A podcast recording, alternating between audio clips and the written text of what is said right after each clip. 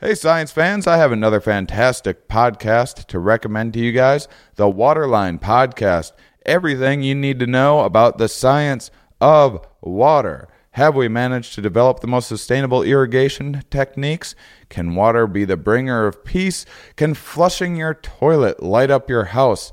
The answer to all of these questions and many more in the Waterline Podcast which is an initiative of the Israel New Tech as part of the Israeli Ministry of Economy and Industry. It's a new podcast that uh, is that is created to communicate the many facets of water. So please check out an episode. I've uh, I've checked out several. I actually went back and listened to the very first episode, which gives you a nice overview of uh, sources of fresh water all around the world, rivers, lakes, underground sources, and to see how, how delicate they are, how prone they are to contamination. This is exceptionally important stuff for our world and our future, and I highly recommend this podcast. Search Waterline Podcast on iTunes or in your Android podcast app. Hey guys, sorry that I took two weeks off. I very much apologize. I just got hit with a real, real deep, hard depression that I had to work through. It was, it was like a really useful one. It was, it was just my brain pumping the brakes on things, assessing things, and making sure I was going on the right path. And since then, I've I got so much stuff figured out in that time, and I have so many exciting things that are happening. I wish I could tell you about all of them but they are incredible. Uh, the documentary is going is going really well, and that's just just the start of it. Um, I do have an opportunity for you guys um, if if you want. Really, really interesting. This is exceptionally short notice. This is for June second to sixth. So as part of the documentary, I was going to be going to Costa Rica. I still am, but the the timing didn't work out. Going to Costa Rica and the tropical jungles um, down there to do uh, basically the, most powerful uh, entheogen in the world, iboga. And so it's this it's this five day retreat, and you go down, and there's these. They even bring in these African shamans to do these Bwiti like healing rituals and all these like incredible, odd things. I started learning more and more about it. And part of the reason why we put it off is because we're going to go later in the year and really make sure that we have a full crew and just nailing everything because the more we learned about it the more we realized we didn't want to half-ass this thing um, so so basically if you've never heard of iboga, it's not something that you just do for kicks, and it's not something that you do uh, on your own for sure. Um, it is uh, supposed to be a deeply transform uh, transformative experience. Um, just just Google it yourself, um, iboga, and and just read some trip reports. Um, and there's even there's even I think on my Facebook page I'll try to put a link. I was just reading um, a a report and it was clearly from this particular retreat. Anyway, if you decide that you want to go, and it's expensive, it's like forty five hundred dollars plus flights, which are usually about five hundred dollars. Um, if you mention my name, you'll get two hundred and fifty dollars off, and then what I'll also get credit toward um, toward my retreat. Um, so there's only two spots left. I was going to be those those two spots, um, but th- those two spots are now open, and um, so you can check it out if you want. You can go to psychedelicjourneys.com and click on retreats. Um, I'll try to put this on the uh, the Here We Are podcast website, or you can write me um, directly as well. Um, and uh, yeah, check it out if you're interested. This is just like one of the many things that I'm doing. It's it's uh, it's like you know you save up a bunch of money to go to Hawaii or something like that. I've taken so many vacations in my life. Um, but this is not only a, a trip to Costa Rica in this beautiful area, but a journey and an experience unlike anything that you'll ever do in life, something that you're going to remember for the rest of your life.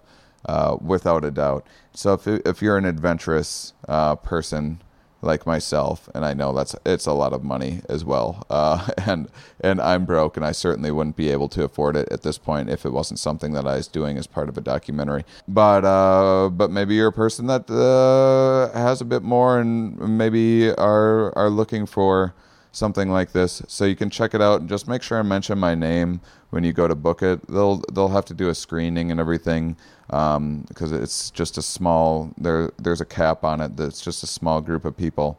Um, but uh, this is this is something people do to like get off uh, drug addiction or to figure out um, uh, things that you know confused about career path or midlife crisis stuff or whatever like there's there's a million different um, reasons to do this, and there's a lot of reasons not to as well. There, it's it's definitely not for everybody, but um, this is legit. This is uh, uh, the the people doing this are incredible. I I've been talking with them and having meetings and dinners with them, and um, as I just got more and more excited about it, I I knew that I had to I couldn't just half-ass this thing. Um, so there's there's more exciting information coming about that soon. But I just wanted to say the quick last minute opportunity. If you're available June 2nd through 6th um, and want to go to Costa Rica for one of the craziest uh, experiences of your life, um, I I recommend uh, I recommend uh, checking it out and you'll be able to uh, talk to Trisha, and uh, once you talk to her, uh, you'll you'll just know more about it. I don't know what else to say. It's one of those things like I'm not even sure. I, I, I was like I don't think it's for everybody, but I think it's amazing for some people. I was talking with a bunch of people in the psychedelic community and different researchers that have partaken and had their lives changed in a really positive way. And uh, so yeah, why not? Um, don't uh, this isn't. I never planned on selling ads on this, but this is um, this is something that I actually do believe in. I believe this stuff is um, medicine that can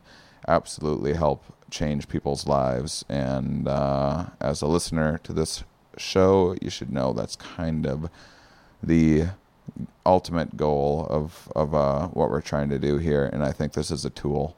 So check that out if you want uh, no big deal, and uh, enjoy this podcast. This is we tried something else with marketing on this one in Nashville. I had kind of a.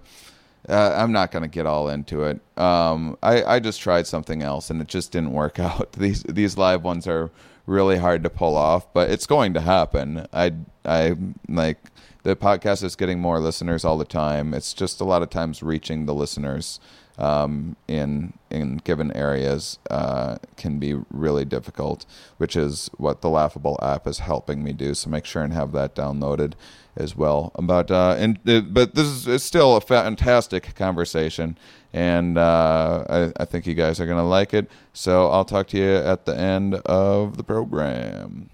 Are we? Yes. Where are we? Here. Why are we here? Not entirely clear. We are misfits thrust into existence by random chance, with no hints at all as to how we're supposed to make sense of it all. It's immensely bizarre. Here we are.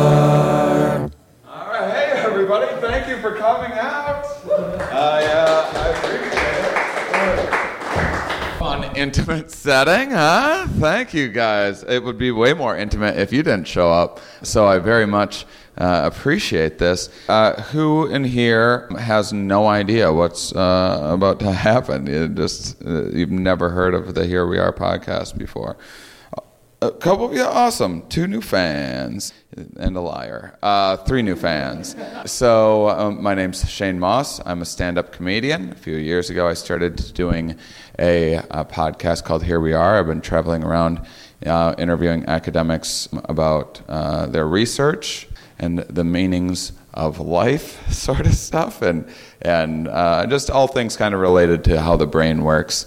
And I started doing it live um, more this year, and uh, still figuring that out uh, a little bit. So I appreciate you guys coming out and supporting it. But this is uh, it's a really um, it's always a really fun show, and you guys will get a chance to participate as well. I'm going to bring out a couple professors in a second, and we're going to talk about their work for a little bit. And probably about 45 minutes in or so, we'll start uh, opening it up for uh, for some questions and, and just see how usually like one question can lead to us talking about a specific topic for five or ten minutes or whatever. But if, if you guys also, if like we say something in the middle and you're like, I need to know about this now, uh, you can raise your hand like you're in, in class and, and we'll have you on. I'll probably, um, how I'll do that is I'll, I'll just have you come up or I'll walk out and give you a microphone. Um, and so uh, just some uh, quick microphone training. Um, I, uh, I have this close to my mouth, but I'm talking over it uh, rather than into it. And um, so that will help. This is being recorded. There's going to be um, about, uh, uh, we have about 50,000 listeners a week. Um, two of them are in Nashville.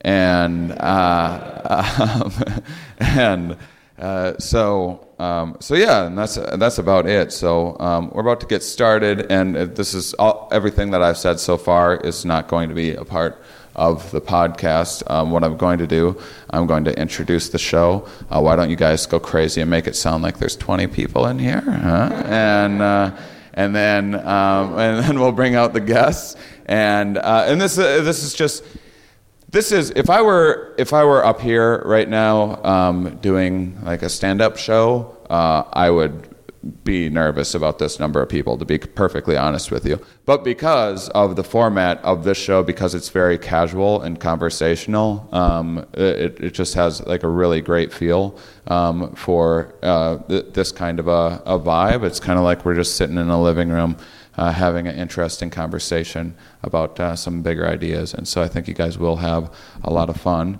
And so with that, um, uh, let's get started. Let's see. I want to make sure that I plug everything that I need to. Third custom. Blah, blah, blah. All right.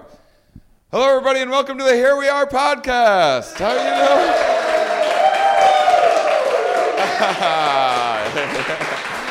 Thank you. Hey, how about a hand for Third Coast Comedy Club here in Nashville? All right, guys, thank you so much for coming out. Uh, we're very lucky tonight. I have uh, two fantastic professors from Belmont uh, here joining us. We have uh, professors uh, Patrick Morris and Clancy Smith joining us today. So give them a hand for coming out. Maybe they're coming. They don't know their cues. There they are. Hey, you're fine. That'd be funny if I made you walk around. No, do it again. You got to come out this way.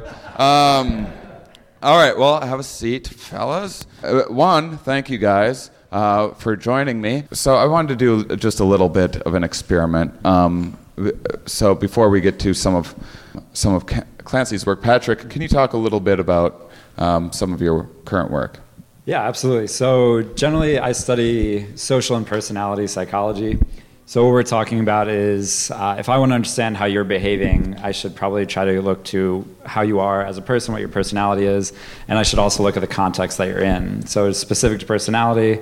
I've done some work where we consider different people's personality, how accurate we can be when we perceive them uh, how long it takes for you to form a judgment about somebody's personality, uh, and if that perception changes over time or not, and you know how that'll drive your decisions about somebody. Uh, and then I've also been doing some work lately on intentional personality change. So, say you just have like a terrible personality and you want to be better, is that something you can do? Uh, I'm afraid I don't have much updates on that. The jury's still out. It's like that research is still kind of ongoing. So I might be a terrible person forever. Everybody will. Uh, you might sure. be stuck with it. Yeah. I wanted to. Uh, I want to try something a little bit different. Can you Can you break down um, uh, quickly? Because we've talked about this on the podcast a, a number of times, but uh, this is something that always seems to interest people, and I, every time I try to have a new angle with it. And uh, but if you could uh, quick break down um, the the kind of big five personality traits. Sure, sure. So when we talk about personality, if you think about flipping through a dictionary and finding every word that could possibly describe someone's personality, there's about 17,000 or so. We know that because Gordon Allport back in the day made his grad student count And he came back and said, There's about 17,000. Like, am I done? And so I got his PhD. Uh, after that, they did all these factor analyses and they basically said, Here's a survey with all these thousands of personality descriptors. Everyone take lots of them. And they found that people who scored high on certain words also scored high on other words. So if I gave you the term uh, outgoing and gregarious and sociable, if you score high on gregariousness, you're probably going to score high on sociable and so on and so forth.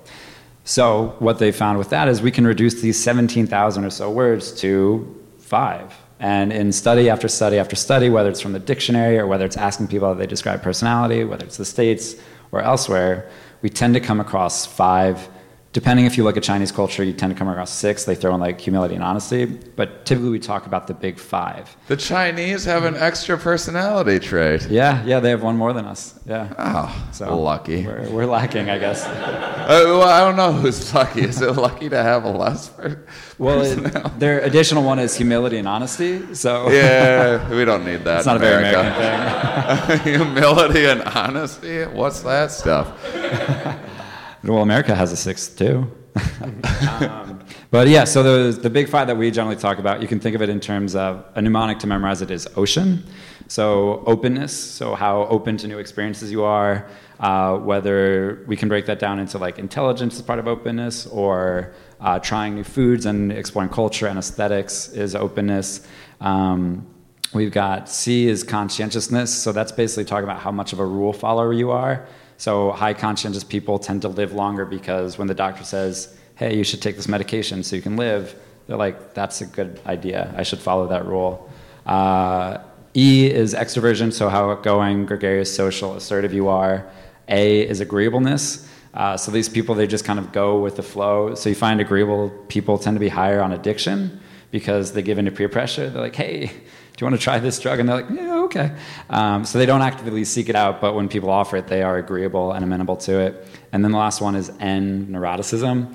So that's kind of general negativity and anxiety, and that's generally considered like the bad one. But we can't say that because some people are neurotic and everyone's great. But neuroticism is the bad one.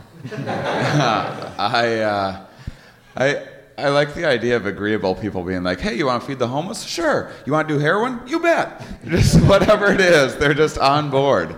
Um, so I wanted to. Uh, so I I know I've I've been tested and I know where I fall on these personality traits. We've talked about this a number of times on the podcast, and I've taken various tests. And there's like Facebook things you can do as well. They, there's a million different ways to to uh, to test this. And I talk about this in in my um, in my show, A Good Trip. So uh, did did anyone see that by chance? Um, okay, if you saw the show, you don't get to answer. I was just curious. For those of you that don't know, um, so you've you've now heard me talk for uh, about five minutes, um, not even, and I'm I'm curious what your impression is. I want to go through uh, the list. I, I didn't know the ocean. I, I usually you can do it, canoe yeah. if it's easier. It's What's that? You can do canoe if it's easier. yeah. Canoe is the same. All right, let's do let's canoe it. Um, so, so conscientiousness. Um, it, uh, I'll, I'll have you say whether whether you think I'm uh, high, low, or, low, or in the middle. So clap if you think that I'm high in conscientiousness. Clap if you think I'm low in conscientiousness. Clap if you think that I'm in the middle in the middle. I'm exceptionally low in conscientiousness. I'm a very it's good that the personality psychologist got it right. person. Yeah, yeah, absolutely. Well, you've also had a chance to talk with me a little bit more. True. So so far, you guys are uh, a little off. uh, uh better better luck with the next one. Um, agreeableness, uh, high. Okay, low in agreeableness. In the middle. I am a little low in agreeableness. I like arguing with people, and I'm a skeptical person. What did you, what was your vote on that? I would have guessed kind of average because if you think about each of these big five traits, you can break them down into facets. So within agreeableness, there's going to be some of this amenable to new ideas, but there's also if you're the type of person that tends to get in debates or can, tends to challenge people or have difficulties with authority, that would kind of put you on the low end. So when you take the average of all those facets, that would put you somewhere there. So I think maybe all of us got caught up in the drugs thing. And so we say, yeah, high agreeableness, but there's yeah. probably some other cues that, that balances out and actually pulls you down to middle or low. Yeah, yeah, I, I have no respect for authority whatsoever. Um, uh, let's do uh, extroversion, high in extroversion, uh, low in extroversion, and in the middle. I'm in the middle. You would think as a performer that I'd be high in extroversion, but I'm, I'm just, just happy being by myself. Uh, all right, two more. Uh, neuroticism, high in neuroticism, low in neuroticism, and in the middle. I, I'm in the middle, and you're a dick for thinking that I am high in neuroticism. It's just you just said that that was the bad one, and then you're like, I bet you're the bad one. Fair point. Um, and then uh, what am I missing? What's the last one? Um, conscientiousness, agreement. Oh, oh yeah, openness. High in openness. Yeah, you're right. I'm exceptionally high in openness. Um, all right, so um, so we're going to be we're going to be exploring um, some first impressions and some uh, personality stuff, and then we're, we're going to be uh, blending this together with um, with some of Clancy's work. And I'm also uh, this is I have this whole podcast I always have. If you've heard it before, I, these are very loose, kind of free flowing um, conversations. So I never know exactly where it's uh, going to go, and that's part of the fun. Um, Clancy, can you talk a little bit about some of your work? Uh, yeah, sure. Um, uh, well, there's two very different topics that I cover. One of them is more of a guilty pleasure, and one of them is for like the more academically rigorous people in the world. Um, more academically rigorous one. I uh, I deal. It's kind of like first impressions. Actually, I deal with the um, uh, the concept of belief and uh, what a belief is, and, and, and how it affects the way that we experience the world, and how it affects the way we act in the world, in a sense. Um, so, for a long time, for example. Um, people thought that a belief was a like a statement or proposition, something that you could say is either true or false by comparing it to the world. So you could be like, I believe that the Easter bunny is real. This is false spoiler. Sorry if anybody still had their heart set on hey. Didn't want to like ruin anybody's childhood. you know, I, I, you know, I, I believe uh, uh, there are 12 inches in a foot or something. This is true, or something like this. But um, uh, in the early 20th century, there was a, a, group of American philosophers. And that's actually not an oxymoron. We do have philosophers in America, believe it or not, and they're actually not too bad. You know, all things considered. Um, they came up with a very different uh, idea about belief. One that uh, I find infinitely more intriguing um, which is that beliefs usually don't operate like that. They're usually more like um, habits of conduct, uh, predispositions to act in one way rather than another, mostly unconscious, in fact. So, like as an example, I used to go hiking back when I was young and um, you know had muscle mass before I started teaching and my hair fell out. Basically, I mean, when I still had energy about me, I would go and like hike. Uh, one time I was hiking in Acadia National Park in Maine, and I was like going a pretty good clip and everything, and I moved some bushes aside uh, and right in front of me was this hundred foot like sheer drop like into oblivion. Like it was ridiculously far. In that moment, I didn't say out loud the statement, I believe in gravity, and I believe it's going to drag my ass to the ground and kill me on those rocks. I didn't say that. I didn't even think it. What I did was I just sort of backed the hell away because my belief uh, in gravity was kind of operating already. You know what I mean? So it's already in there and it's already moving around. It's already conditioning the way that I act in that kind of sense. So, like, uh, I believe that you should treat your elders with respect, at, at, least until they turn out to be total assholes, and then you can stop doing that. But, like, you know, your, your first, like, knee jerk reaction to be to treat them with respect. When I meet an elder, whatever that is, I, I, you know, I don't think that statement. I don't say that statement. I just, you know, I do, I do something. I show respect. I bow my head. I shake their hand. I do something like that. I don't think about it. It just sort of unconsciously um, sort of you know, flows out of me and conditions what it is that I, I do in the world. So beliefs in a very real sense, in this theory, according to this theory, really condition the type of people we are because it conditions how we interact with people, it conditions how we uh, deal with novel situations, and it, it also conditions how we experience the world. Uh, so that's sort of the more academic stuff. And, but the guilty pleasure stuff is the stuff I've been doing recently, which is basically pop culture and philosophy. Um, I, I've always been a huge fan of pop culture in general, just you know, popular music, TV shows, movies, and stuff like that. And so I've been working with um, several different organizations to kind of like flesh out some of the. Uh, philosophical themes that are sort of hiding in plain sight. And like it was like 10 years ago or something like this, all these books started coming out. You can like Amazon search these things. If, if something exists, they wrote a book that ends with and philosophy. So like there's The Simpsons in philosophy, there's The Matrix in philosophy, there's tattoos in philosophy, subtitle I ink, therefore I am. It's ridiculously awful, but whatever.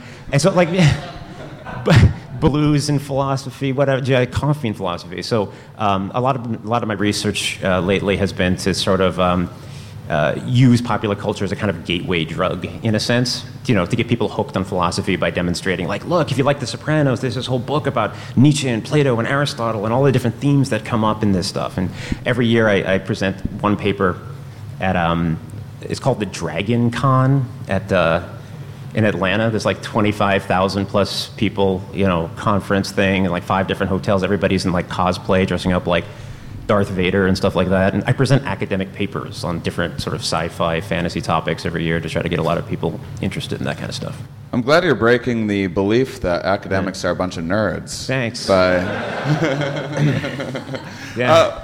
Uh, you know, uh, and this isn't um, uh, this isn't like your work. It's actually just just uh, um, fact, I guess. But the the uh, uh, the X Men was written with this in mind, which I had no idea until you pointed me towards this.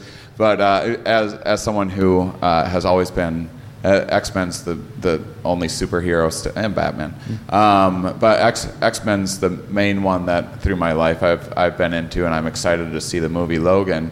And I never knew um, that some of this was based on uh, the civil rights era. Yeah, it's true. I mean, like we get we have a new X Men movie coming out every like three months. It seems like so you get the impression that the X Men are something that just came out recently. But like as soon as Hugh Jackman, you know, showed up shirtless, everybody was really excited about it. But before then, it didn't actually exist. But actually, it came out. I think it's roughly the same year, 1962, 1963, something like that. It basically like right around the same time that King delivered his "I Have a Dream" speech and. There was like um, uh, the, the original writers. I mean, this isn't just people like reading into it. The original writers were trying to deal with civil rights through uh, humans versus mutants sort of thing. And you had like the Professor Charles Xavier doubling for Martin Luther King Jr. And you kind of had Magneto doing the whole Malcolm X thing. And so it was a way to like get Can kids. you explain? Yeah, it was really like the general, you know, like um, Professor X is like, you know, uh, uh, turn the other cheek, uh, love thy neighbor, et cetera, and so forth, engage in civil disobedience. Uh, Malcolm X's famous quote was something, which I'm going to butcher, but it's something to the effect of something like, uh, uh, be kind, be courteous, uh, respect everyone and obey the law, but if somebody puts his hand on you, send him to the cemetery, sort of that kind of shtick, you know? So I, theoretically, maybe they were sort of out to achieve the same kind of goals, but they went about it very differently. And so some of the original writers of X Men tried to capture that dichotomy. You know, so, uh, through a medium that kids would appreciate, through a medium that that you know uh, adults could appreciate, uh, but you know, sort of like a, a facade for like the big civil rights issues that were coming out at the time. That's amazing. I'm, I'm going. I'm going to be uh, viewing it much differently now. Yeah. uh, when I watch those movies. Um, I. So you talk about beliefs. You talk about um, how you greet an old person, which your your kind of first impression, or your first instinct, which for me is I sneer. I mostly sneer at old people. Um, so we're we're a little different there. Um, but or or stopping and and. Uh, uh, not falling off of a cliff or whatever, um, which I also don't believe in. Um, but but uh, but what about what about uh, some of these some of these more complicated, more? Uh, what about the kind of beliefs where you're sitting around thinking about who to vote for? Is something that that uh, many of us have to, all of us kind of have to consider and deal with, um, or um, beliefs about certain um, certain laws, certain rights for other. It, it, so, something a little more complicated than just kind of a base level instinct. Um, do you think about them in the same way? Yeah, I mean, in a sense, according to this theory from these American philosophers, like uh, a lot of our beliefs about the world come from the culture that we're in. So, um, according to this theory, and there were some studies. John Dewey was kind of a psychologist, social psychologist. He looked into some of this stuff.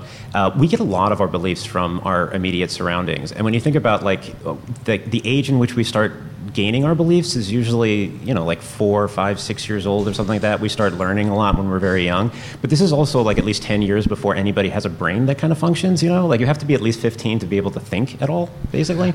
So like, you know. So 15 year olds, minimum, really bare great minimum. thinkers. After that, after before that, it's like it's like all bets are off, and so like we're just sort of like like sponges. Like we, we, we absorb like the beliefs and the zeitgeist and the milieu around us, like from our parents and from our teachers and from our friends and everything like that. So by the time we're of voting age, a lot of that stuff has already been sort of cemented in us, and we we act without even realizing that some of these uh, beliefs, some of these habits of conduct, some of the choices that we make between Republican and Democrat are just already so deeply ingrained in us that it takes a lot of work when you turn like 16, 17, 18 to like start thinking outside of the box that you've been in.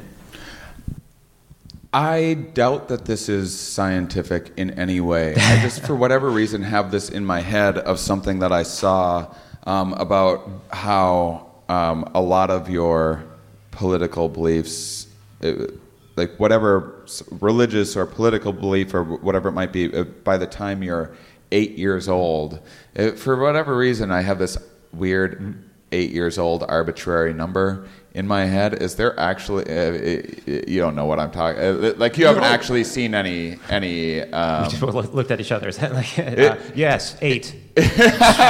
yeah, sounds good. Is, well, because you talk about like 15 years old, is, is there, uh, has there been any um, a, any studies that, that you can recall off the off the top of your head where where they're actually um, testing people's um, ability to change some of their belief systems or ingrain new beliefs or new information at different ages and seeing if there is a different uh, I mean my my instinct my original belief would be um, kind of the uh, can't teach an old dog new tricks. The older you get the harder it is to change someone's belief. Is is there are there any kind of landmark kind of age ra- ranges besides just like 15 years old where, where there's a notable difference Would you say? No, I mean, I, I'm not familiar with like a definitive study or a definitive age range, but this idea that uh, dispositions, whether it's beliefs or personality, gets harder to change as you get older, that seems to be supported by this general idea of this cumulative continuity principle. So, this idea that the way that you are, it just kind of accumulates and accumulates and accumulates. So, you're more the way that you are as you get older and more stable as you get older than when you are when you're younger. So, if you look at least in personality change, so we, we do develop as we go. It's not always intentional or volitional, but we do develop and we mature. And you see a lot more change in the teenage, early 20s, emerging adulthood range than you see in older adults. A lot of the rates just kind of level off. And then you see some things change when, like, oh, I've got five years left of life, like, time to do something new. Um, but I would imagine it's going to be a similar principle in beliefs or values or attitudes, but I don't know what age that it. Well, just because. I would think that um, that I mean I said eight years old, but just uh, my uh, my instinctual kind of thought on it is that puberty would be a big shift when you're kind of going out on your own and kind of distancing yourself from your parents just a little bit more and, and more uh, involved with your peers. It would seem like there would be some kind of almost built-in flexibility um, at that time because your environment's almost shifting and the uh, uh, what is important to you um, kind of in your social environment is shifting. And then again it would seem like you know around the college years around the kind of when you're leaving the home and you're starting th- this this big milestone transition in your life this is this is around the age that people are uh, I mean, an easy one is experimenting with drugs, certainly, but you're also experimenting with with sex or getting a tattoo or a whole new hairstyle or dressing different or getting into different bands. Um, so, are there? And then you hear about like a midlife crisis too. Um, are, are there, and, and again, I, I often am in the habit of asking uh, questions that people don't have answers to. Uh, it's, just, it's just interesting conversation, and you don't have to be like, I know this answer, just your thoughts on it. But um, are, are there these kind of moments in life that are exceptionally um, transitional and um, yeah, I guess just your thoughts on that. Yeah, I mean, I, I think so, and I think I think you hit it re- on a really good one. And what's kind of interesting is that I think like different cultures and different nations have different um, years. Like in, in America, for example, like when I was in elementary school, I knew what was coming next. That was high school. My parents said I have to go to high school. When I was in high school, I knew what was coming next. I had to go to college. But then when you graduate from college, all of a sudden, like the next stage in that like you know straight rail, like the train is just going in one direction. There are no turns, kind of thing. From when you're a child, you know, sort of know what's coming next and next and next, like high school, then college, and then as soon as like you hit 22 and 23 or whatever it is, and you graduate from college, all of a sudden it's like that's it. Like that's all that you had planned. Like after that, it's kind of up to you. And so people actually have some sort of like existential crisis when they're like 22, crisis of purpose. They're like, oh my god, what do I do next? Do I go back to school? It's like this is the first time in their lives that like the next stage hasn't really been scripted for them. So yeah, I mean, it's, it's at that point where like I think that uh, a lot of uh, maturing happens. That that's a, sort of like a stage in which people have to actually start figuring things out for themselves because yeah, your your parents aren't forcing you to keep you know the same straight road that you've been on since you were like six or something like that. It's uh, because I mean I guess uh, it depends on how you look at it, but but uh, humans are uh, incredibly flexible. I, I, mean, so I guess I guess we're both as flexible as we aren't flexible. Yeah. Uh, you know, yeah. it just depends on what angle you're yeah. um, you're viewing it from. If if people are if um, if people are looking to make a change, like I'm. I would say I'm in like a little bit of a transitional period of my life. I think that I think that most people um, are always looking to make some sort of improvement or learn a little bit about themselves. Is anyone in here done? They're just like, I got it. I'm perfect. No perfect people in here. Um, uh, so, so for those of us, which I think is all of us, that do want to say, in my case, um, I, I, I'm like, well, maybe I should. Maybe if I picked up after myself a little better, I, I wouldn't have so many issues in relationships, um, or um, an, another person might might uh, uh, say like a midlife crisis sort of situation where, where you're like, you know what, I've, I've been living, I've been in this cubicle and I'm bored to death, and I want to. Uh, people probably aren't phrasing it like this, but increase my openness to new experiences. Um, how how difficult are these changes, and are there differences within these traits? Are there certain traits that people um, are more interested in changing, and are there are there ones that seem to be more or less stable? Yeah. So the thing that's interesting is with this intentional personality change stuff. So you want to change your personality in some way for whatever reason. Uh, for the longest time, as a field, we just thought, no, that's going to be associated with psychopathy. Like if you want to change, if you're so insecure with yourself that you want to change, that's a problem. And there's not that many people with that many problems. So this isn't a common thing. So when people first started doing this research of wanting to actually change their personality, there were some people poo-pooing it at the outset, being like, "Well, that's not going to be. You're not going to find enough people that want that." Uh, especially in a non-clinical a sample that doesn't have any sort of psychiatric disorders. These were people that had never seen a self-help section before. Exactly, exactly. This is back in the days before Borders and Barnes and Noble and Amazon.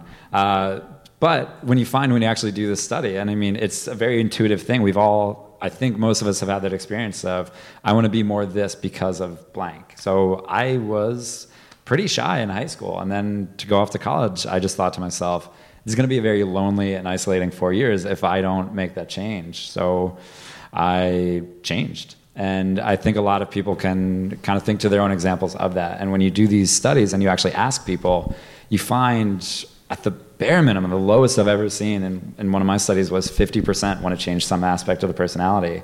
Normally, you find rates of like 75, 80, 90%, and people of all ages. So we've got old people wanting to change, so they might be more stable, but they still are in tune with things that they want to change about themselves. And then the question of can they change? Usually the safest answer is it depends and kind of. So you find that people are more interested in changing things like extroversion and conscientiousness and neuroticism. Those ones come up a lot, but you can make the argument those come up a lot because they're the most intuitive. So if I asked you to describe someone's personality, you don't need to know the big five. You don't need to know the crux of personality to throw out words that reflect how social somebody is, how kind of in order and organized and on time and rule following they are, or how anxious and negative those are, because those are very visible, apparent traits that we're just kind of all aware of. So when you ask people, what is it about your personality that you want to change? And you need to ask that question very carefully because when you say, hey, what do you want to change about yourself? They're like, I'm hoping to drop 10 pounds. No, no, this is a personality study. Like we don't we don't care about your health or well-being. We care about your personality. Um, and so when you actually prime them to think like, what are we talking about with their personality? Those are things I think people are more aware of generally. So when you ask somebody about their personality, they can fall back on those. So you find people tend to be tend to want to be more social, tend to want to be more conscientious, and tend to be want to tend to want to be less neurotic. Um, and you see some changes. So the people who want those goals tend to show more of those goals. But to date, we've only seen those in kind of short term uh, assessments. So you ask them at one point, and then you ask them 16 weeks later. 16 weeks because that's the length of an average American university semester, and these are studies being done on American students at American universities for, for the most part. Mm. Yeah. Um, well, I'm very proud of you for going from a shy young boy to here you are on stage on my very own a, podcast. Doing a, I mean your podcast. um, eh, so it's also funny that uh, I mean I guess most people tend to want to be more extrovert. Are there are there people that want to want to go the other way with it? Are there people that are like you know? I'm really annoying. Maybe I should just shut my mouth once in a while and you, keep to yeah, myself. You find it very rarely in the extreme. So you generally want to shift in the more positive direction. So people generally think more social is better, more rule following is better, uh, more agreeable is better.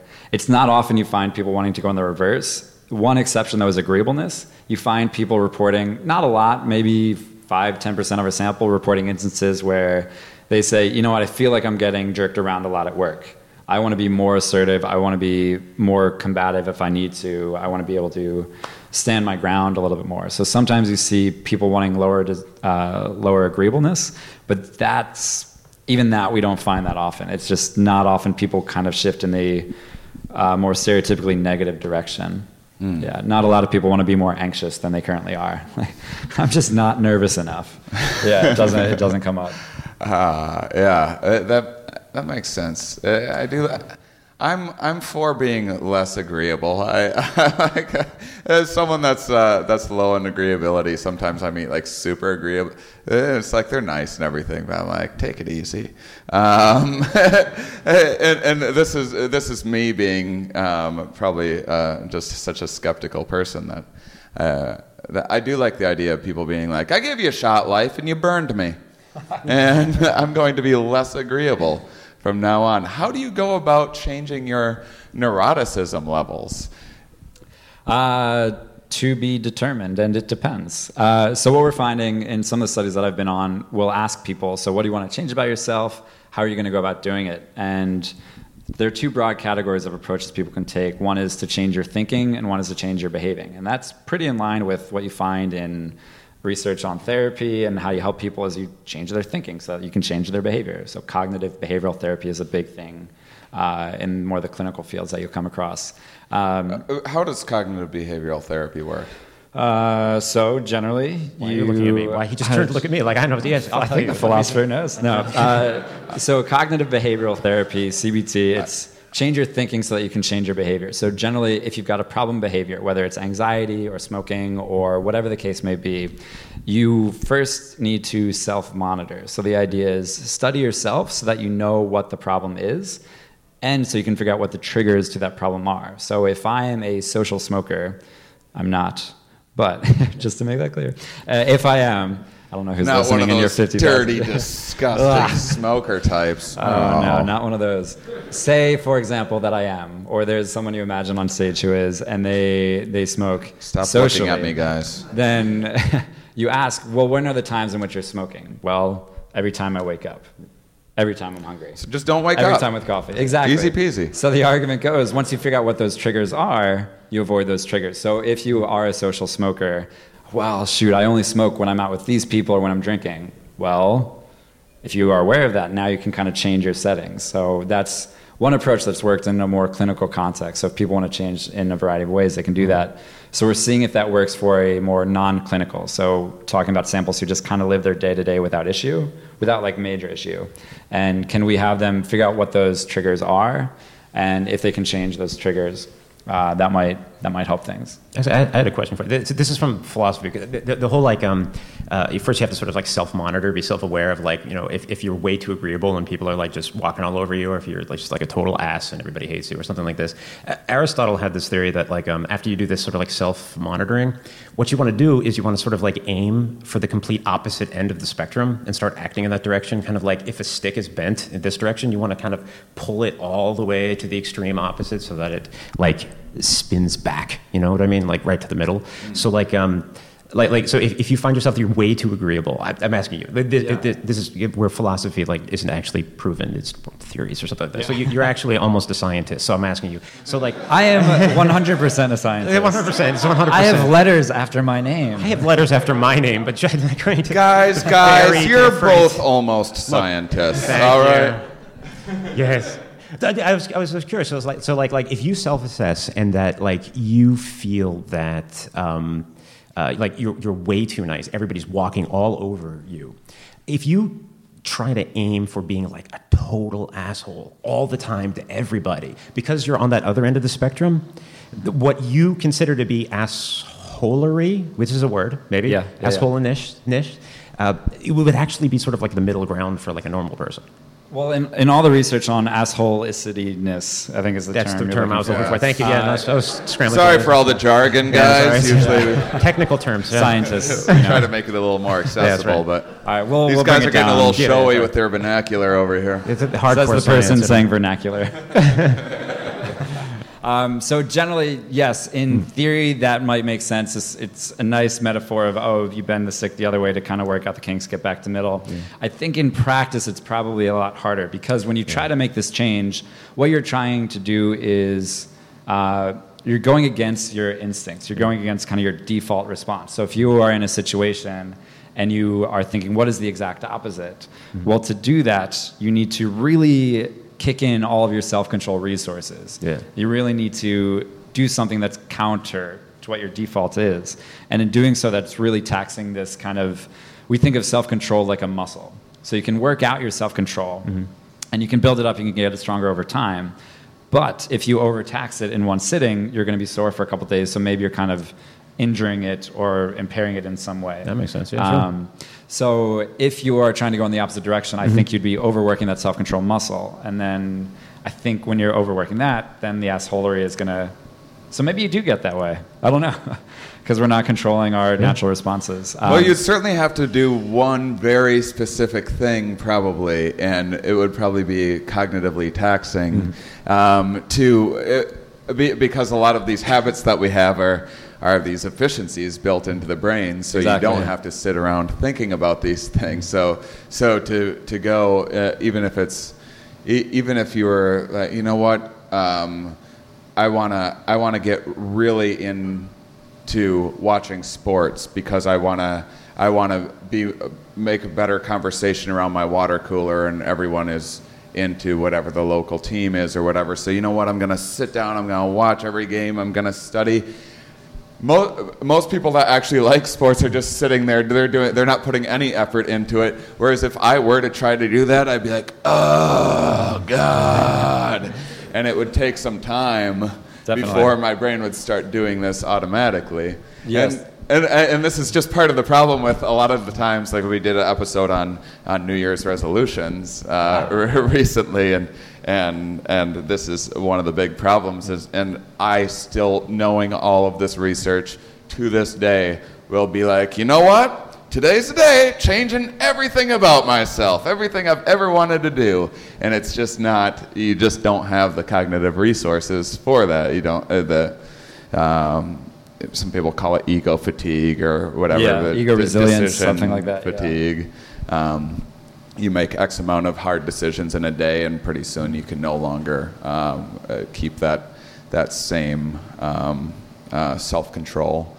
Um, so, so yeah, I, I, think that would be incre- uh, uh, to take a whole personality trait mm-hmm.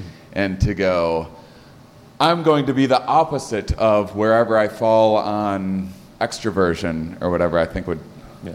take quite a bit of work, right? Oh yeah, it did. yeah, it did. So generally, I think something more incremental would tend to be more effective. And of course, you know, when you talk about New Year's resolutions, that's a classic one to consider because like 90 to 99 percent, like a, a ridiculous amount of New Year's resolutions. I think it's a little higher than that. fall through than that. So we'll say 99.99 because there's that one odd person that it works for.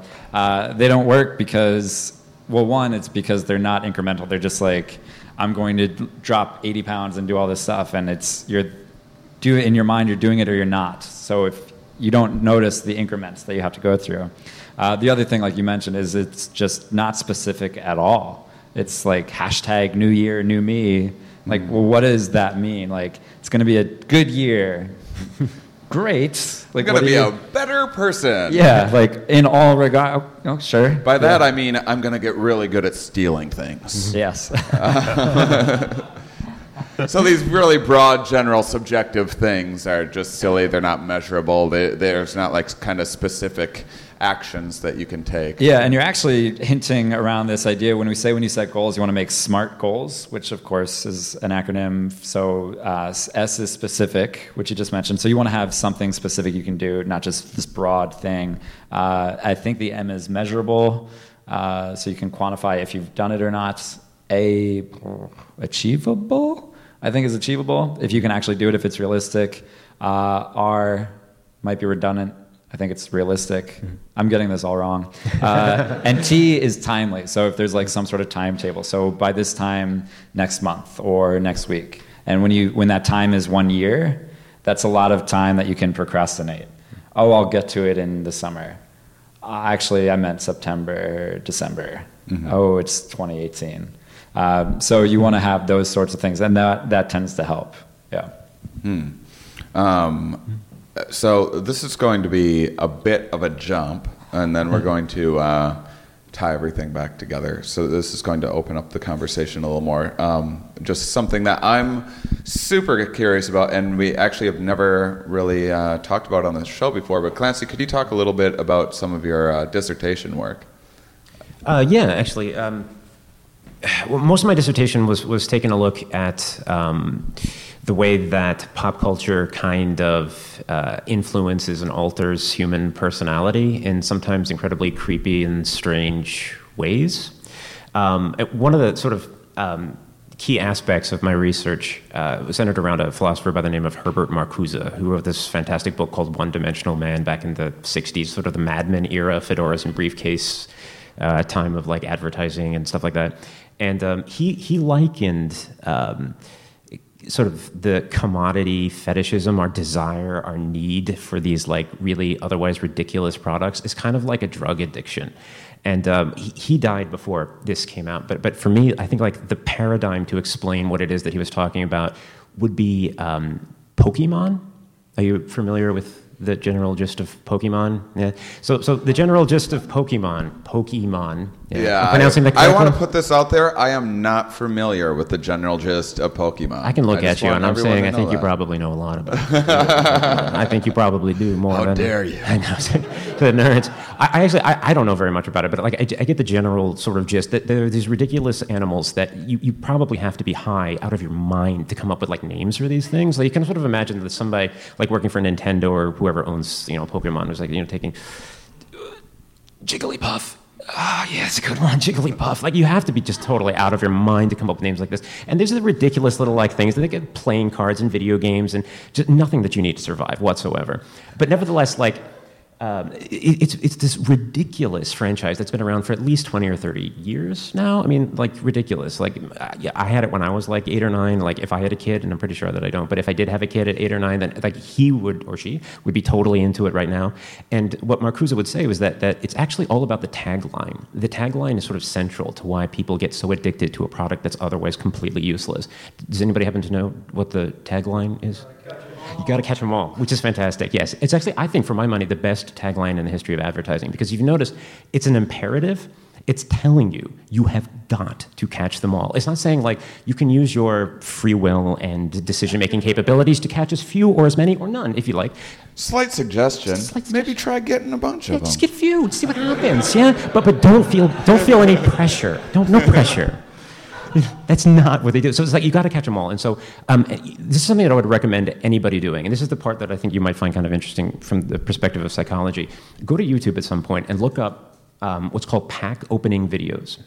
Um, pack opening videos, if you're not familiar, and I really hope that you're not, because it means that you probably have a life at all, just like a life. Like you have friends, and you're not like ostracized from society in general, like a sort of social leper. Um, Sorry, Pack opener. Sorry if anybody's in there. Not casting stones. But so, um, uh, pack opening video is basically like you see somebody opening a pack of uh, Pokemon cards or something like that. And they, they, they go through one as a normal card, basic, they have it, they have it, they have it, they have it. But then the next pack, they do it again. And all of a sudden, they get this like the super rare Pikachu Gold Edition or something like this, whatever it is. And like they flip out. Like you hear grown men screaming at the top of their lungs, I got it, I got it, oh my God, I got it. Like it's just echoing, deafening across the room. And I think to myself, like, we, we really like analyze what's going on in that situation. Like, so you're taking out like a glossy piece of paper. That's all that that is. It's a glossy piece of paper that cost you like 12 bucks to like, you know, purchase in the first place with a ridiculous creature on it, with a ridiculous name for a ridiculous game based on a ridiculous franchise. And it's able to elicit the sensation of, oh my God, I got it. I'm flipping out. It's fantastic. It's the kind of situation where like you would expect more if you like found out that like, um, like like your parents died in a plane crash, and then all of a sudden somebody comes to your door and they're like, "Hey, listen, your parents are still alive, and they're searching for you." You're like, "Yes, fantastic, my parents are still alive." Or like, "Oh, you know, like when you said that you had cancer, oh, we were wrong. It was just a shadow. You don't have cancer." Yes, I don't have cancer. I'm gonna live. Something like this. But you get the same reaction when somebody opens a pack of Pokemon cards, which is a fascinating thing to look at because what's going on there isn't just uh, purely intellectual. It's not just like the person's really happy. When you get that excited, something physiological is going on. Like like endorphins are firing. I mean, like you are incredibly happy. And, when you come out of the womb, yeah, when you're born, you're screaming and stuff, but you're not screaming because you can't wait for the next Pokemon card to come out. That's not why you're screaming. But between like the age of zero and the age of 35 or 40 or whoever old this person is, at some point the advertising and the corporations and the, the, everything behind the whole machine behind Pokemon has been able to influence you to the degree that it actually elicits a physiological response. Like your brain chemistry has in some way changed to elicit that kind of like heightened, super happy response when you open up something so ridiculous as like a Pokemon card or something like that. Well, it's interesting from a from, from kind of a neuroscience perspective of of how how addiction would work because you're looking at uh, so you get some reward and dopamine's released or whatever, and uh, and then and then you're you're going after this same uh, reward next time, and and you get the reward again, and it's diminished, and um, and. Uh, and, and then it becomes this motivator, you know, once you get this reward. But the thing is, if you get the reward 100% of the time, um, or if you get, uh, they'll test rats or myriads of other contexts for this, but but they, uh, if you get the reward 100% of the, if you get the reward 0% of the time, you'll give up. If you get the reward 100% of the time, uh, you'll be bored with it. But if they give it to you 50% of the time, so a rat hits a lever or whatever, and 50% of the time the reward comes out, the other times it doesn't, and this actually motivates them more. So dopamine becomes the motivator um, after a while. That the dopamine released, and then you go, "Oh, I know what to do here." At first, it's the reward, and then it kind of gets moved back in the process.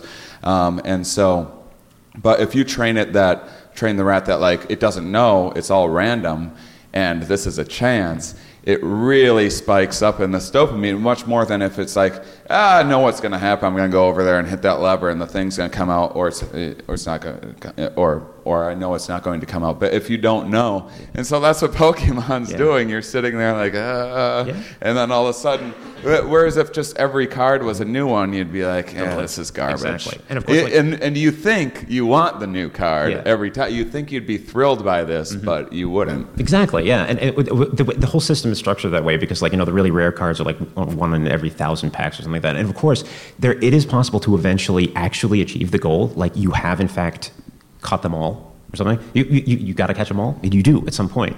So, like, obviously, Nintendo, whoever makes these cards, would just immediately go out of business. That's that's how they react to that.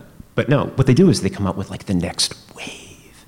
So then you have that sort of like the euphoria and then the drop. Then you have the crash, and then you get the euphoria building up again as the next series of packs come out. And this is how people can like stay addicted to, in a sense, products for 10, 20, 30 years. And something as completely inane as Pokemon can stay in business for like a ridiculous period of time. And I mean, I, I get why that reward works. What I don't get is why you then have to record yourself opening the pack. That's, No, it's that's beyond me. more on a disorder kind of a level. Yeah. There's a whole study that needs to be made about these people. I, I watch it. It's, it's, I, I watch them all the time. I don't really know much about Pokemon, and I, I just sort of watch them because it's, I get the same sort of like what- what's the, what's the, the German term Schadenfreude or something like this.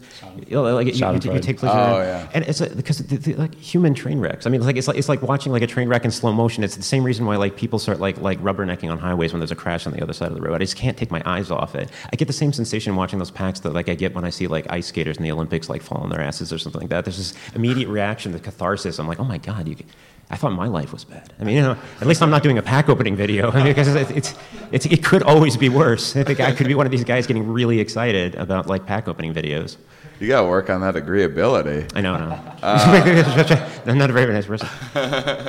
Um, Can you talk about some of uh, the the work with cults um, that that you did, or, or some of your ideas about about cults? Yeah, no, it's it's this sort of like um, this sort of an ongoing um, fascination for me. I don't have answers. I just have some interesting questions that have been put to me over the years. I also teach sort of comparative religion, um, and in comparative religion, which sometimes is thrown under philosophy, sometimes um, you, you teach the big five, right? You got Hinduism, Buddhism, Christianity, Islam, and Judaism. Those are the big major five world religions. And one of the Not, topics not a very fun acronym for. no, I don't even know. like- I don't know what it would be. Like it, Gerbalala. It, it doesn't. It, it, it, somebody did not plan that out particularly well when they first originally came up with all of these names for the religions. You want to have something, you know, like smart or something, whatever it is. Yeah, you want smart. Or ocean. Yeah, or ocean. That's also a really good one. Thank you. Yeah, I'll see what I can do. I'll see what I can do. I'll, try, I'll try to change the names of the major world religions just to make you feel better about yourself. Yeah, I'll get back to you on that. But yeah, like so. So, um, what constitutes a cult? This is something that, for some reason, my students are always fascinated by. What constitutes a cult? And you think like, you know, we, we're we're children of Hollywood. So when you think about cults, you think about like people in black robes, like chanting satanic with daggers. Is that just me? Am I the only one that actually thinks about cults in this way? But you know what I mean? Like cults, like the hooded person. Yeah, yeah. You know, something like some I, crazy I, person. I feel like if you were if you were like Yeah. Casting for a cult character, who, who would you who uh, would you cast? Who would be the ultimate would- like the cult? I don't know who, you, but but I Yeah. definitely I like the idea of like a hood and like kind of a dark. Yeah, yeah, like, you got uh, it. You got it. Sort of like a thing over your face. yeah, or like something that. Freemason kind of like. Yeah. Freemasons, that's And perfect, They yeah. take their things off and pee on one another Exactly. or whatever they're doing. Yeah. Um, Wait, wait, where did It's that? what they're doing. Um, Of all the possible, very Rorschachian. Of all the possible things that you could have come up with, it was like urinating on. Okay, that's fine. there, there, there, there, there's the- there's these odd ideas that, Yeah, that they're like just jump in there sometimes. politicians doing these incredibly embarrassing things so that they can control them. Yeah, it's it's, totally it's- it's not my jam. I just find humor in the idea. heard that before. It's very funny. But um, like, so like, what, what what constitutes a cult? Basically, it's also asked the question like, what constitutes a religion? Like, who is there some like panel out there that decides when something finally becomes a religion? Like, is there like a group like you have to like fill out forms and like send it in and be like, finally, you're a religion? Like, you know, at some point, you know, Christianity was considered like you know a sect of Judaism, or in, in some circles, it was definitely considered a cult by people that weren't really into Christianity. They're like, ah, this is a cult. You know, everything is every major world religion has at some point in its history been called a cult by somebody else. But for some reason, there's a big difference between Christianity, Islam, Buddhism, than like the Church of the Flying Spaghetti Monster. Well, isn't it just kind of this breaking point of, isn't it? I mean, it's the same as w- when a band has a cult following as opposed to when it's just you two or, or whatever. Yeah. Um, uh, like I was, I was saying earlier, uh, I'm such a hipster. I liked Jesus before he was cool. um, I liked his, uh, I liked his old work, but before he got all popular. Yeah. Um, I'm a hipster Christian. So old. And uh, really thought I was going to land better, guys. See, what I do is I make sure that only 50% of my jokes will land because if 100% of them just knocked it out of the park, you wouldn't appreciate them as much. Yeah. But because some of them fail, then when they do hit, it gets a bigger peak of dopamine rush. That's all right. Yeah. You can feel the That's what it is. euphoria Yeah. in the room. It's You know, euphoric. It's like, you know, if, if every day was a sunny day, then what's a sunny day? If every joke was actually funny, then what's a funny joke? You know? That's great. Um, so So, so you're you're just uh, you're you're interested in this precipice of. Yeah, I mean, it's like you know, at, at what point does a cult or a sect or something I mean, become an uh, I mean, we, we can see do you like modern in our uh, Yeah. or Mo- Mormonism in our modern age of like we have this pretty clear history of where it was certainly a cult being run out of everywhere, Yeah. and now then, then became the fastest growing religion in human history. Yeah, it's, it's that tipping point that I'm really interested in. At what point does like it gain the, the, the requisite qualifications to actually count as you know like a, a major world religion, and or does it just stay like a cult or something like this? You know, I always just find it fascinating because a and a lot of people are very defensive, right? So especially some of the newer ones, it's like, well, look, look. I mean, like. This is talking about like you know like I, lo- I love Jesus before it was popular. I was like you know Judaism, Buddhism, like you know eh, Hinduism, like two thousand years. I mean like uh, three, three, four, four thousand years old. So like you know a lot of the people that are like members of like really old religions are like ah who's this whippersnapper with his like Mormonism and stuff like that. We're, we're a religion because we've been around for four thousand years. I mean that's like the only reason why they have. I, I like the other extreme of Yeah. it too, of like you got to be finding the new like underground religion. Yeah. Like, oh, you hear about this cool religion I that mean, no like- one knows about. There was like that thing in the news. It was about uh, five or six months ago now. Like like in I think it was Australia. I think it was Australia where like Jedi they were desperately trying to make Jedi a religion or something like that, and then they put sort of the kibosh on that because you know like if you're a religion you get like tax incentives and tax breaks and something like that, protections, et cetera, and so forth. So a group of people came together and started beating them beating each other with like glowing sticks and calling themselves Jedi, does this a religion make? Those are one of the questions that somebody had to ask. I'm like, well, no. But then why? Why not? You know, wh- what, what, is, what is so much stranger uh, about the Jediism or whatever the heck the name of it is, then like, you know, I, one of the that was a great people. idea. Who makes I the- wish it would have taken off. I think I'm into Jedi There you go. now, Yeah, especially yeah. now that I know it's it, it's kind of on the fringe. Yeah, yeah. That's- it's fringe. Now, see, I want to get out on the ground it's, it's floor. up and coming. It's up and coming. Yeah, we can work out. Po- Pokemon's really a Yeah. good place to hedge your bets if you want to if you want to be like I was there before Mm-hmm. it was a real religion. It used to just be a game. Get into that Pokemon. Dude, it could be. It's coming. It's coming. It's absolutely coming. Yeah. Um, what kind of uh, what kind of personality traits factor into uh, religiosity? So that's a tough question because the relationships between personality and religiosity aren't always so clear and not always so linear. So I think when we think about the relationship between personality and some sort of outcome or some trait, we want an easy linear relationship. So if you're low on a trait, then you're low on this characteristic. So we want something that says, oh, if you're really shy, you're going to be really religious. But it's not so clear. Probably the thing that most often gets intertwined with religiosity is going to be openness, because you're open, arguably, to this idea of believing and putting all a lot of faith into something that we might not have clear, clear empirical evidence of. Might So- not. Might not. Trying to read the room. Uh, so, so openness, you would. I think the default is to assume somebody who's high on openness could be high on religiosity because they're open to the idea of something existing, some higher power, despite uh, a plethora of evidence. Conversely, though, if you think about people who tend to be the most religious in our lives, we probably think of them a little bit more closed minded. They're very bound to this rigid structure. So you might have people, so the people in my life who seem more, uh, more involved with the, the church or whatever the religion may be, I think of them by default as a little bit more closed minded.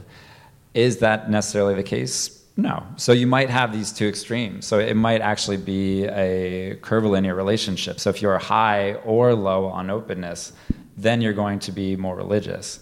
But even that is an oversimplification because this idea of multi-determinism. So to just say, oh, the extent to which you're open explains if you're religious or not, well, we're discounting the fact that, well, how religious were your parents? What state did you grow up in? What sort of school did you go to? Um, is it a tenure requirement at your university to join a congregation? Hypothetically So- speaking, of course. Hypothetically speaking. Hypothetically speaking. It's well, it's almost it's almost two different questions for those two. Uh, uh, let, let's just use the very far extreme end of, of openness. If you're, because most people are in the middle, and so we're not, and, and there's no like good or bad or right way to be or, or whatever. But um, just just so to exclude the majority of the population, we'll talk about the far extreme ends. I would say that if you're extremely low in openness, you're um, you're you're probably apt to just have gone along with whatever you were taught as a child and nothing's going to change your mind. And then if you're exceptionally high in openness, you're more the type to get into whatever new um, Tupperware religion thing or or new new. Uh, um, that's so silly. I was just trying to think of like weird fad thing or like culty. Uh, what's that? Am Amway? Yeah, yeah. The, that's it's kind of a cult. Um, and uh, which I guess people that are closed-minded are into that as well. And now, uh, but because we were talking a little bit beforehand, I was just thinking about um, a lot of. Uh, I certainly, as, as someone that um, tours around with a, a, show about psychedelics, I have plenty of very like new agey uh, friends who I would say are exceptionally high uh, in openness, but and also kind of buy into what I would consider very silly.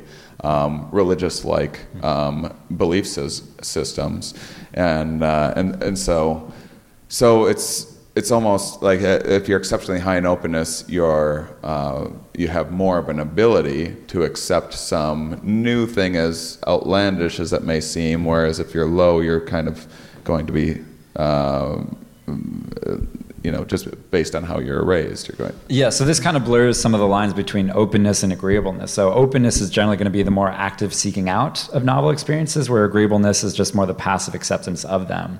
So if we're talking about somebody who was raised in a very religious household and you've got a kid who's very agreeable, then it's very easy for them to just be like, yes, this is how I am. Like I believe this. Like this is my belief system now. Whereas somebody who's more open, if they're extremely high in openness, it's not necessarily that they would take that to heart at the outset. They'd be your types of people who would tend to, and of course there are exceptions, but the people who would tend to seek out uh, their different religions. So maybe they take a few religion courses at their university and figure out what one speaks to me rather than just the one that's always spoken to me is the one that will continue to speak to me. Um, so agreeableness probably plays some part in it too.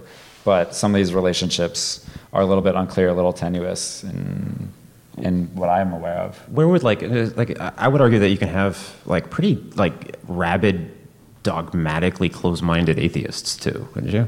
Like like people that are like so atheist that they're like almost aggressively atheist. And, been there. Very close. Yeah. I, have exper- I've been that person. Yeah. I've experienced. Yeah, I've, I I've think we're sitting with it, one. Yeah. I think there it is. The so like, yeah, so like you know, if you say one of the criticisms that I hear, and I, I just want to know if this is valid or anything. Like, if you could, if you're like a really hardcore dogmatic atheist, are you just as uh, pious in a sense? Are you, are you just as committed to your anti-religion as people are that are very much zealous? I think that there's religion? people that are. Yeah. I could speculate wildly. Yeah. I, uh, I haven't read anything on Yeah. this, so my answer is I should clarify. I have no idea hmm. is the right answer for me, but I could speculate that yeah, you're going to have extremes in any in any sect. So whether they're extremely religious or extremely agnostic or atheists, mm-hmm. people who are strongly uh, have strong opinions want to tell you their strong opinions. I mean, there's still belief systems, even even even if if uh, someone that's atheist or agnostic would be like, well, my belief system is founded in whatever evidence and such and such. It's still, you know, Yeah, I mean, you have system. scientists who believe in science and data and empiricism. Right. Like, how ridiculous is that? um, lunatics.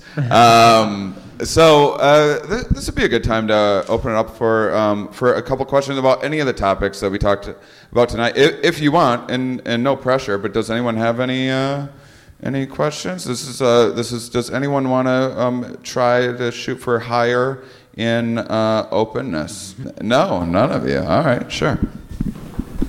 Hi, you kind of touched on Schadenfreude for a second. And that's something that really interests me because I'm really obsessed with like bad movies like The Room or Troll 2, if you've heard of that. And Yeah.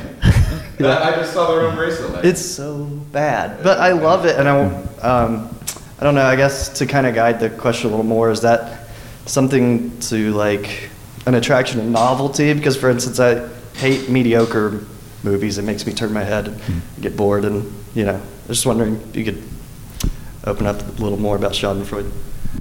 Well, I'm curious about some some of what maybe uh, the personality traits might affect. So I, I for example, um, on Twitter, there's like a Darwin Awards thing, is which is just like jackass videos. Base it's just like someone lighting their balls on fire, and then their friends have to kick it out, and it's so stupid, and I can't get enough of it. Um, whereas my girlfriend just like finds it revolting that I find that amusing and any like she she's not like upset that I like, but she's just like I don't know why people like this. I don't understand it at all. Um, yeah, I'm trying to think. Uh, I haven't read any recent papers like personality, the correlates of jackass, or anything like. So I, I don't know if I can speak exactly to it, but I would imagine, again, if I had to speculate wildly, uh, I think part of that, that Schadenfreude, is going to come down to social comparison. So if you're not feeling great about yourself, one quick way to feel better, rather than go through all the hard work of changing yourself, just find somebody worse than you and just stand next to them and feel great and feel tall and feel like you don't have your head stuck in a beehive or whatever they do in the movie Jackass. They do a lot of weird stuff. So, or even more justified, uh, like if you if like someone burns you or you feel like wronged or someone got a promotion that was yours, you know, and then some thing befalls them. Now they're they're they got drunk at the Christmas party and now uh, they've disgraced themselves or whatever, and you kind of uh, there's some si- satisfaction in that. Yeah, I'm sure there's plenty of literature on like revenge and fantasies and ideas and ideation. Uh, I don't know. So maybe some social comparison, some revenge. I would imagine those sorts of films like The Schadenfreude. Yeah. I would speculate lower on conscientiousness because the people who are very high on conscientiousness not only do they want to follow the rules, mm-hmm. it stresses them out when other people don't follow the rules. like I was That's like, interesting. I was that kid in seventh grade. I remember Mr. Miller's art class, seventh grade. I was sitting next to Brandon, and Mr. Miller told us to be quiet, and I'm stressing the hell out because Brandon wasn't getting quiet, and I'm like, shh, stop it. And I was just so stressed out that somebody else wasn't following the rules that were clearly laid out. Mm-hmm.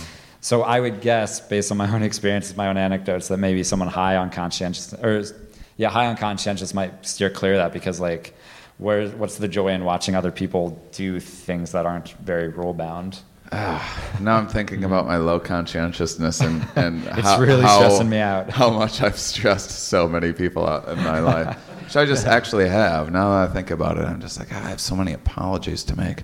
Um, so thanks for the guilt trip. um, uh, any other questions?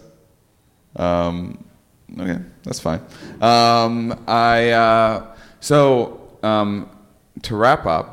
Um, uh, uh, let's see. Usually, I have this. I can put a bow on these suckers real easy, and um, and uh, uh, but I'm I'm trying to think of a way to tie both of your work together in this nice little bow, and uh, it's challenging. I would say the thing that I'm I'm. Uh, yeah, oh, here's something that that I I want to know from between the two of you, between a um, a philosopher and a psychologist. Uh, on on this topic of we talk about wanting to create some positive change in your life. There's also this um, uh, very kind of cliche idea of like you just have to be yourself and um, uh, don't it's not about changing you, it's about accepting uh, who you are. And how much of that, considering that, considering that um, you, um, we, we've talked about how difficult it can be to make these changes, and we've talked about how New Year's resolutions can fail miserably, and often people can. I've had episodes before talking about how diets um, fail miserably in almost every case, and people, even if they lose weight, they end up gaining that and more back and then feeling worse about themselves than if they had never even tried. So, so I'm kind of wondering uh, how, how much, uh, I mean, every situation is different, but just uh, some general thoughts on how much effort is worth divulging into, uh, in, in, into trying to correct. Uh, when, when do you know, like, this is, this is a real problem that I, that I need to change. This is affecting my life, and I can do something about it. And, and when do you try to learn to just accept who you are? Yeah, when you when you look for that in the literature, you very find easily find this dichotomy between all right, is it better to focus on acceptance or is it better to focus on improvement? and it'll, from what I can tell, it comes down to the trends in the literature. So for a while, you know, why millennials get dumped on all the time is because they're the it's Generation Me, and well, that in part was a function of work. Uh, from Carol Dweck about self-esteem, and they said, "Wow, self-esteem is this really amazing thing that's associated with all these positive outcomes. If you have high self-esteem, you're going to try more things, and it's going to be great." And as that research was picking up, people got wind of it, and schools got wind of it, and they said, "Yes, let's focus on self-esteem." And that's where these very cliched ideas of like participation trophies and ribbons comes to fruition. And then as we kept doing more self-esteem research, we realized, oh, there's problems with an overinflated and unrealistic self-esteem. Uh, kind of like a Justin Bieber effect. Like, or you're become a real a-hole if you're just kind of built up all the time. Don't you dare talk bad about Justin Bieber. He's Not a big my fan. presence. He's listening to this podcast right now, I'm sure. Um, so it's kind of this debate, or this idea was if we're promoting self esteem, we're encouraging people to be who they are and accepting them. But then we find that there's problematic outcomes if you accept that you're kind of terrible. Like if you think being terrible is enough, like just being a mediocre white male Mm-hmm. turns out is generally enough in our culture. Is that really what we want to aspire to be? Like mediocrity? I would argue no. So I fall on the side of like there is always room for improvement, and there's always change that you can make. And you know, at times that change is to uh, to alter some sort of psychopathy, some sort of clinical disorder. At times it's just something innocuous like I want to be a little bit more social. But I think there's always more room for growth. So I think I take more of a growth mindset than just a mindset of accept what you are.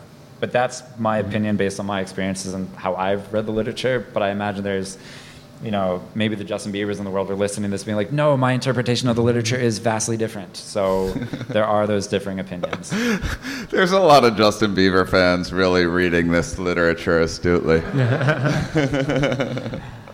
uh, Clancy, any? any yeah, uh, I mean, um, it's, it's a great question and, and, and an important one for the 21st century. I, I would, I think I would just leave you with the um, famous, famous quote in Plato. Socrates said, "The unexamined life is not worth living." And I, I think, even though that was written like 2,500 years ago or something like that, I think it's as pertinent today as ever because we were talking about earlier, like when you're in high school, you know what comes next. is college. When you're in college, you have to take out massive loans so that you can get a job, which means that there's only so many things that you can really major in because you have to make sure that you major in something that will eventually get you a job that will be able to pay back the loans you took out just to go to college in the first place. And then after that, you have to like, you know, you have a mortgage and the kids and everything. And it's, it's your turn at some point, 75, um, retire, move to Florida and die. You know, And you die. and then you just die. You know, so they, and like it's just over. And at no point do we ever actually stop. wait, and, wait, like- wait. We die? N- Well, nothing ever really dies. Wait, just- wait, way to really bring it down to Sorry. that. Oh my God. no, I mean not today, for God's sakes. Well, hopefully not today for anybody. But yeah, so like, like yeah, just, it's just not nobody, everybody here's going to be fine. Yeah, so yeah, I mean, the unexamined life is not worth living. The idea is that like, don't just get stuck on those rails. Don't just keep doing the very next thing that's expected of you. We have so many external factors that are forcing us to major in something we don't want to major in, study stuff we don't want to study, get jobs we don't want to be working at because we got to make X amount of money to do this, that, and the other places we don't want to live because that's where the jobs are. There are so many external factors that are conditioning the way that you live life. It's try to minimize those as much as possible and stop every once in a while to ask, ask yourself, you know, why? Why am I doing this? Yeah, there's a lot of life to live and a lot of experiences to have. And thank you guys for taking a chance on coming out to a live Here We Are podcast. I'm going to grab a drink at the bar and hang out if, if you're too shy to ask a question here. I'm sure these guys will stick around for a few minutes and uh, we can have a little conversation uh, by the bar if you want. But um, but outside of that, thank you so much for coming out. How about a hand for Patrick Morris and Clancy Smith, everybody? Thank you. It's been the Here We Are podcast.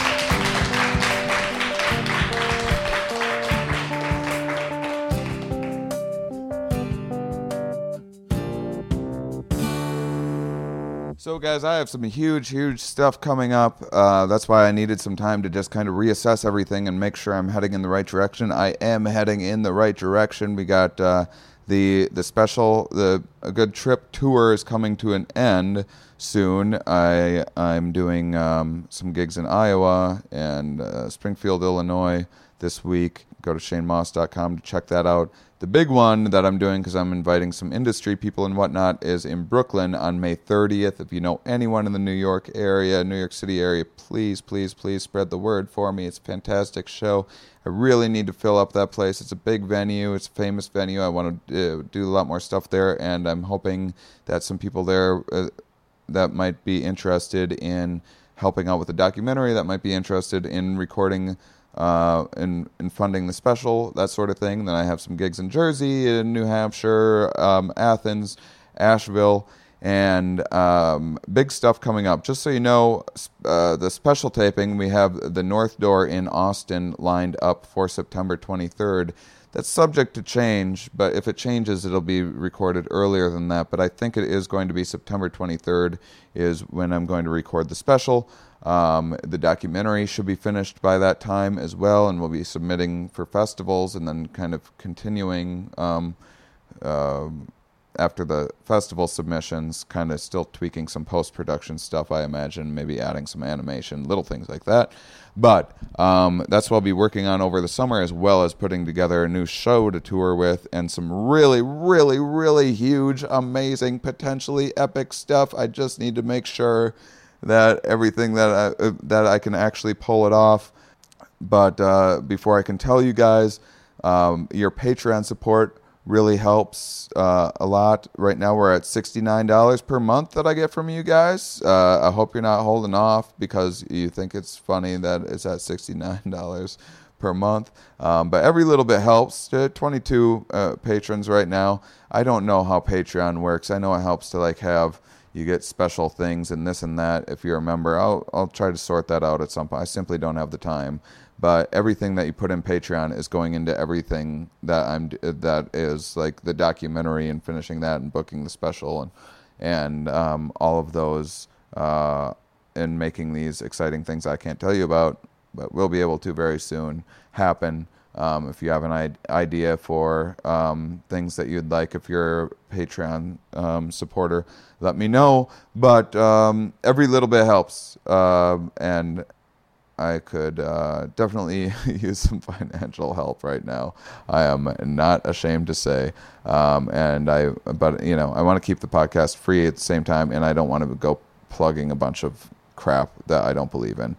Um, so because it's my baby and I don't want to, uh, it's already hard enough to keep it going and get the motivation. It's uh, this is a hard part podcast to book and put together and do research for, um, especially when I have tons of other things going on, and so I can't do anything that that makes me lose my motivation. So, um, so that's why I'm plugging things like Laughable, which I do believe in.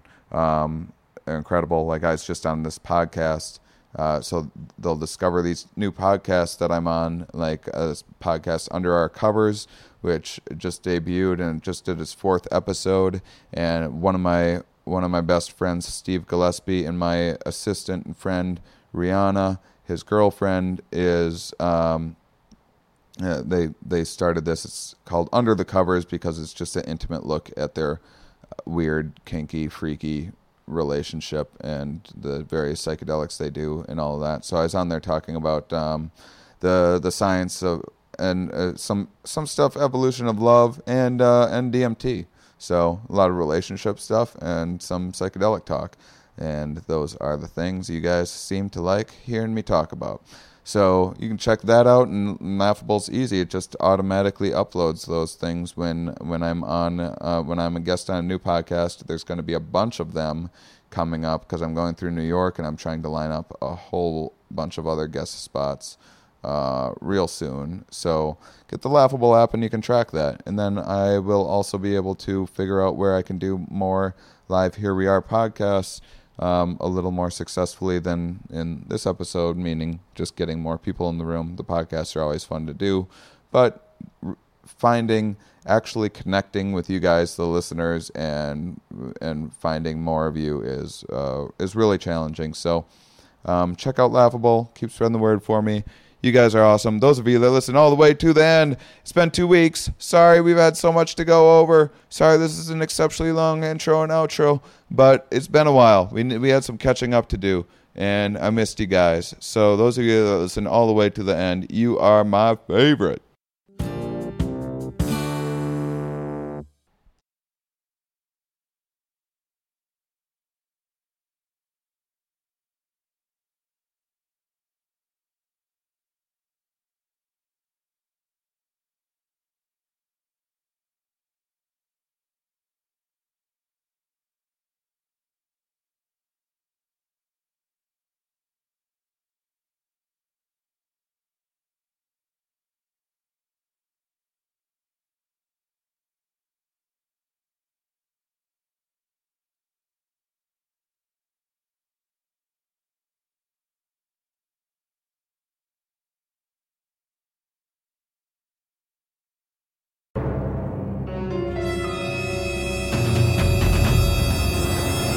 Hello, I'm Kyle Ayers. I'm the host of Never Seen It, the podcast where comedians rewrite famous movies and TV shows they've never seen, and then we give them a read in studio.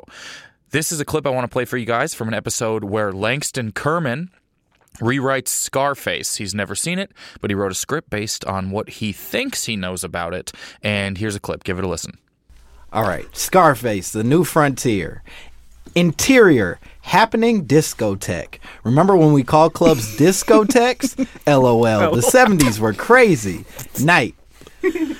The crowd bustles with young, hot Mexicans who are supposed to be Cuban, and all are dressed in butterfly collared shirts and pants that look like JNCO jeans, and pleated khakis had a really weird baby. There's sex in the air, and Poppy wants a whiff. oh my god. Scarface, 22 to 45. like he's a television audience demographic. Devilishly handsome, not even a little bit Italian looking, so get that out of your dumb brain. Walks through the crowd with the confidence of a man who's going on MTV Cribs with the Ying Yang twins one day. Oh Does he actually have a scar on his face? Fuck no. Why would he even why would you even ask that? That's not important. What's important is that he is not at all a problematic stereotype and that he has come for his cocaine.